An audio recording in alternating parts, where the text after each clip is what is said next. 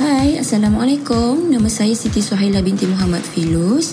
Lebih dikenali sebagai Suhaila Filus ataupun boleh panggil saya Su. Saya berumur 29 tahun. Saya berasal dari Ampang. Saya adalah anak kedua dari tiga orang adik-beradik.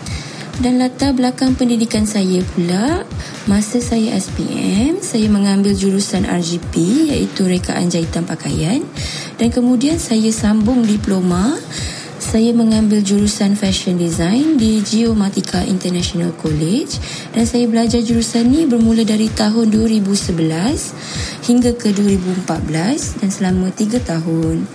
Kemudian saya sambung praktikal pula di butik salah seorang senior peraca fashion iaitu Salikin Sidik dan kemudian saya mula bekerja dengan salah seorang peraca fashion iaitu Kashfi Zulkufli di Subang Jaya. Saya berpindah ke Ampang semula selepas saya diterima kerja di salah satu syarikat tekstil Malaysia iaitu syarikat Tewa dan saya bekerja sebagai junior pereka fashion merangkap visual merchandiser. Dan sekarang saya lari ke bidang bisnes makanan dan saya merupakan founder kepada bisnes kecil saya iaitu Popia Pisang Su. Okey, saya mula meniaga pada tahun 2020 pada awalnya saya memang bukanlah ke arah bisnes makanan. Saya ni lebih ke arah lain lah, ke arah fashion lah. Tapi sebabkan saya memang minat meniaga and masa tu pula dah mula PKP kan. Saya dengan suami masing-masing macam tak ada sumber pendapatan. Jadi waktu tu kami cuba-cuba je jual makanan di Instagram. Mula dari kenalan rapat je yang support. Dan bila family and kawan rapat bagi tahu memang boleh pergi jauh lah popiah pisang saya ni, saya cubalah beranikan diri untuk terima tempahan and saya buat tempahan cuma dari rumah je time tu. Bagi saya masa tu saya dah tak ada pilihan dah lah sebab PKP kan. Alhamdulillah lah sikit demi sedikit mula dapat sambutan and sampai saya terpaksa ambil tempahan mengikut slot time tu. Okey, saya pilih bisnes ni sebab waktu PKP bagi saya jual makanan ni paling menguntungkan. Jadi saya cuba and hasilnya betul-betul menguntungkan. Alhamdulillah. Saya rasa tak adalah semua bisnes memerlukan modal yang besar sebenarnya sebab dia bergantung pada jenis produk yang kita nak jual juga. Okey, kalau bagi saya, meniaga ni dia perlukan perancangan awal kita kena kenal dulu apa itu uh, profit, apa itu modal and apa risiko yang kita akan hadapi dalam perniagaan kita. Kita macam kita kena adakan target kita sendirilah. And meniaga ni sebenarnya memerlukan sekurang-kurangnya 6 bulan punya modal. Sebab kita tak tahu bulan ke berapa sepanjang kita berbisnes ni kita akan melalui risiko besar Contoh macam kerosakan barang meniaga ke, kehilangan atau apa-apa yang lain lah. And yang paling penting, kita kena tahu basic meniaga daripada bawah. Contoh macam saya sendiri, saya cuma bermodalkan RM200 untuk bisnes popiah pisang su saya ni. And Alhamdulillah, saya cuma bermodalkan RM200 tu untuk mulakan bisnes ni hanya untuk sediakan barang-barang saja. Dia bukan untuk bayar sewa tempat meniaga ke, bayar kedai ke macam tu. And sebenarnya kalau untuk permulaan bisnes tanpa modal yang besar, mulalah dari rumah je. Dia lebih menguntungkan sebenarnya. Okey, kalau dari segi idea, saya selalu cari idea dari Pinterest atau hashtag makanan-makanan viral. Dari situ saya dapat idea bukan je untuk produk saya tapi untuk saya cantikkan um, profil saya, Instagram saya untuk cara marketing dan um, saya boleh tahu flavor yang sedang viral atau flavor yang orang paling suka lah buat masa sekarang ni. Apa yang tengah trending sekarang. Dari hashtag tu lah kita dapat belajar macam-macam sebenarnya. Tapi saya cuba juga olah semula, uh, olah semula uh, supaya jadikan idea tu lebih menarik mengikut kreativiti saya sendiri. Tak nak nampak terlalu sama.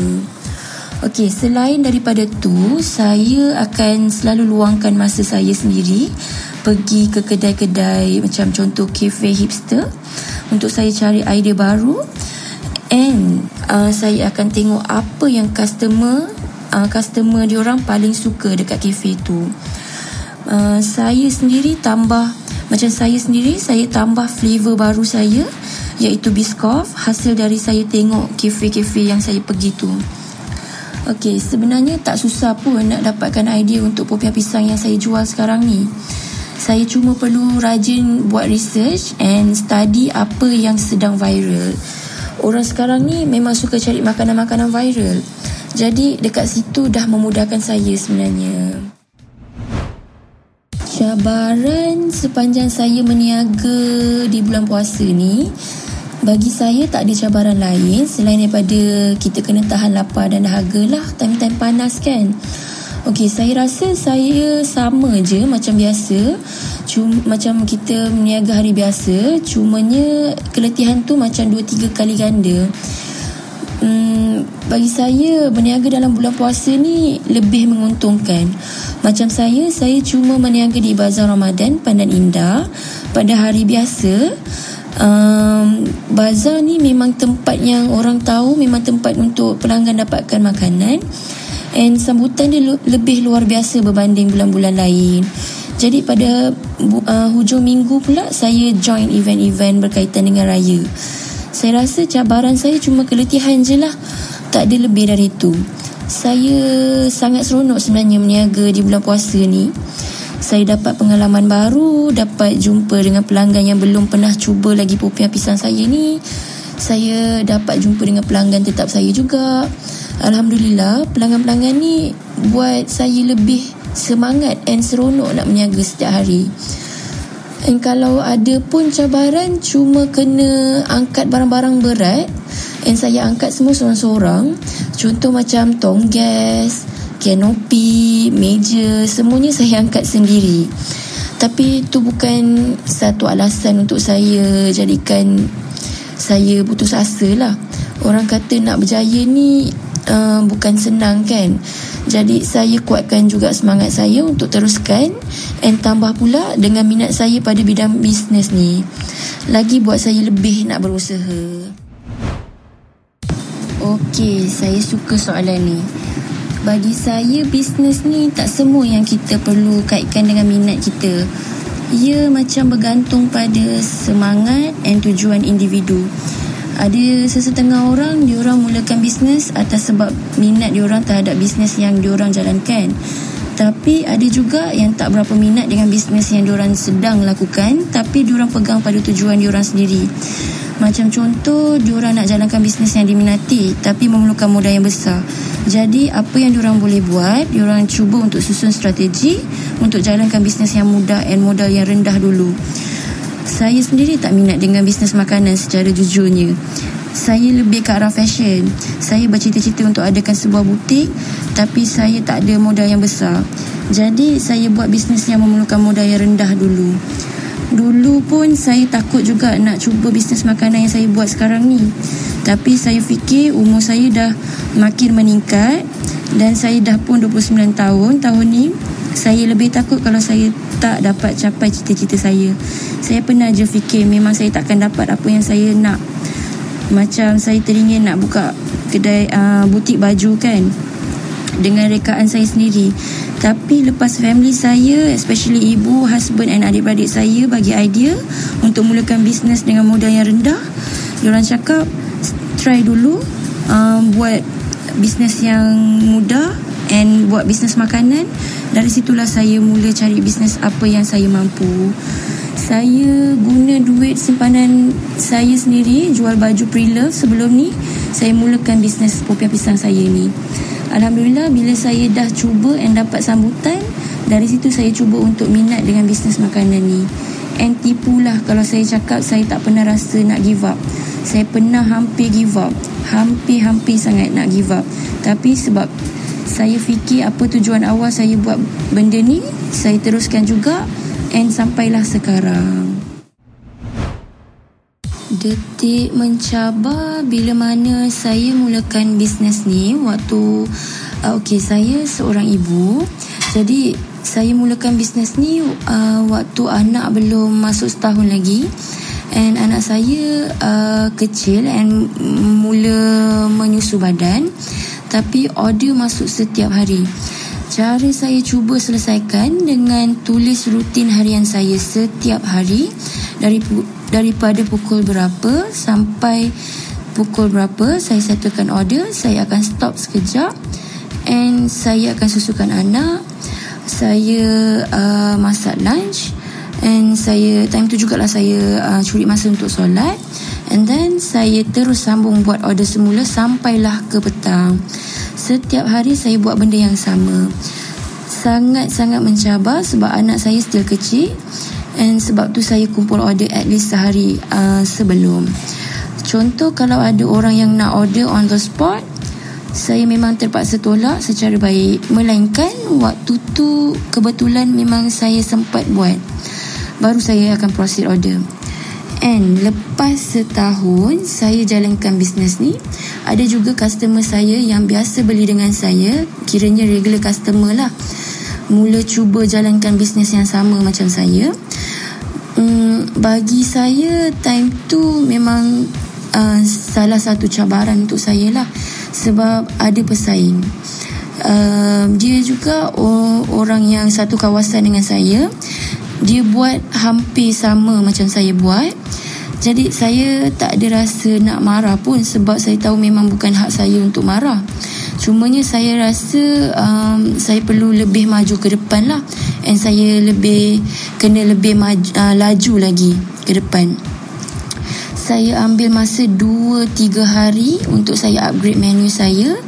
And dulu uh, saya cuma ada 5 jenis flavor je.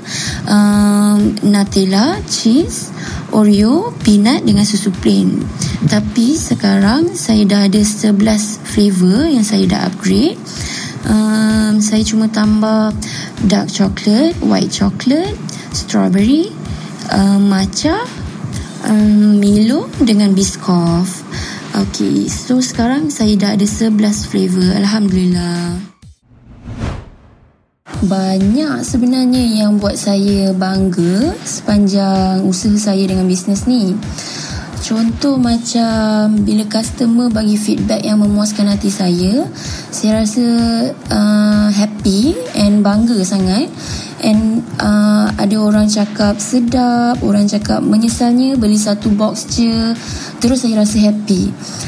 Um, setiap kali customer repeat order tu, saya rasa happy dia orang repeat maksudnya mesti popiah saya ni sedap kan saya fikir macam tu lah selain dari tu saya juga bangga bila mana saya nampak sendiri progres bisnes saya ni berkembang Okey, setiap kali saya join event, mesti follow Instagram Popiah Pisang Su saya ni meningkat. Yang itu yang saya perasan. Pernah sekali popiah saya dibayar untuk dijadikan hidangan dekat kenduri kahwin. Kiranya saya cuma perlu hidangkan untuk tetamu yang datang majlis tu. Um, dia dah bayar siap-siap lah. And then saya just hidangkan je. Uh, and yang paling buat saya bangga sangat bila saya meniaga harian, setiap hari stok popiah pisang saya akan habis. Uh, saya still boleh kira lagi dengan jari. Uh, cuma beberapa kali je popiah saya tak habis. Itu pun uh, bila cuaca uh, yang tak menentu which is hujan lah. Uh, itulah yang paling happy buat saya Alhamdulillah. Pernah juga ada yang contact saya sebab orang berminat nak buka franchise. Time tu saya wow saya happy sangat time tu tapi sebabkan saya masih tak cukup masa and masih tak pandai lagi bab franchise ni, as you know, um, franchise ni bukan benda simple. Sebenarnya kita kena ada knowledge juga. Uh, and saya adalah google-google sikit, ada belajar sikit cuma still tak tak ada time untuk saya habiskan. Jadi saya tak berani untuk saya mulakan dulu franchise. Jadi um, saya cuma bagi respon dekat orang-orang yang tanya tu. Um, yang tanya pasal nak buka franchise tu saya just cakap yang saya belum ready untuk adakan franchise. Um, insyaallah satu hari nanti or bila saya dah ready saya akan contact mereka semula um, saya rasa saya akan make sure bisnes saya ni ada di ada di dua tiga tempat dalam setahun. Insyaallah. Ini pun dah dah jadi satu impian saya juga. Walaupun bisnes saya ni kecil tapi since dapat sambutan um, saya rasa lagi bangga dan tak sabar nak kembangkan lagi bisnes saya ni. Okey, saya memang dah mula merancang sebenarnya untuk bisnes saya ni. Perancangan saya salah satunya saya akan cuba dapatkan sebuah kedai yang selesa untuk customer saya datang walk in and dine in dekat kedai saya. Akan saya cuba pastikan bisnes saya ni bukan je hanya popiah pisang. Saya nak tambah lagi menu uh, dessert lain untuk customer saya sentiasa ingat kedai saya bila diorang craving menu minum petang berkonsepkan pisang. Lima tahun akan datang pula, saya harap saya akan miliki lebih dari satu outlet. Saya mula susun plan and strategi dari sekarang. Um, and saya cuba naikkan nama supaya lebih dikenali dari sekarang. To be honest, saya bukan orang senang uh, modal saya kurang tapi idea terlalu mencurah-curah. Jadi saya harap lima tahun akan datang setiap idea yang ada dalam kepala saya ni uh, semua dah tercapai. InsyaAllah. Yang penting saya cuba and tak give up. Doakan saya ya. Okey, baiklah. Kata-kata semangat dari saya especially untuk belia muda yang bercita-cita tinggi.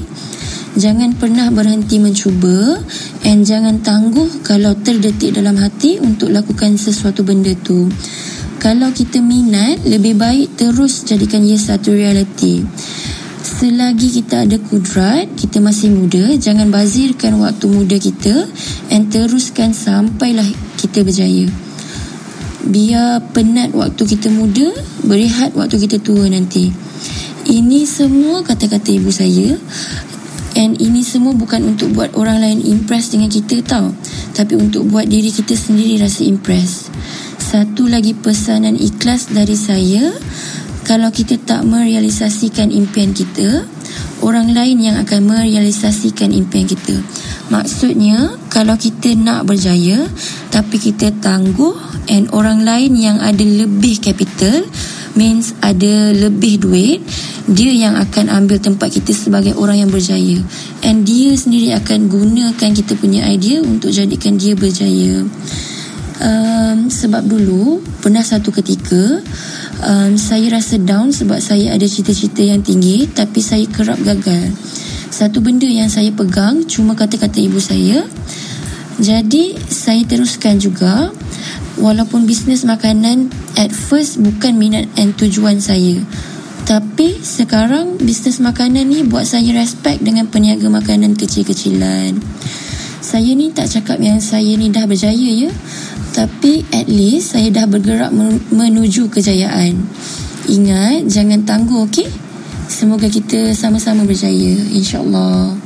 Okey, untuk semua yang nak dapatkan popiah pisang saya, boleh follow Instagram um, popiapisang.su untuk dapatkan info-info terkini atau lebih mudah dengan direct contact saya di WhatsApp 011-2726-1912 Okey, saya ulangi 011-2726-1912 Thank you.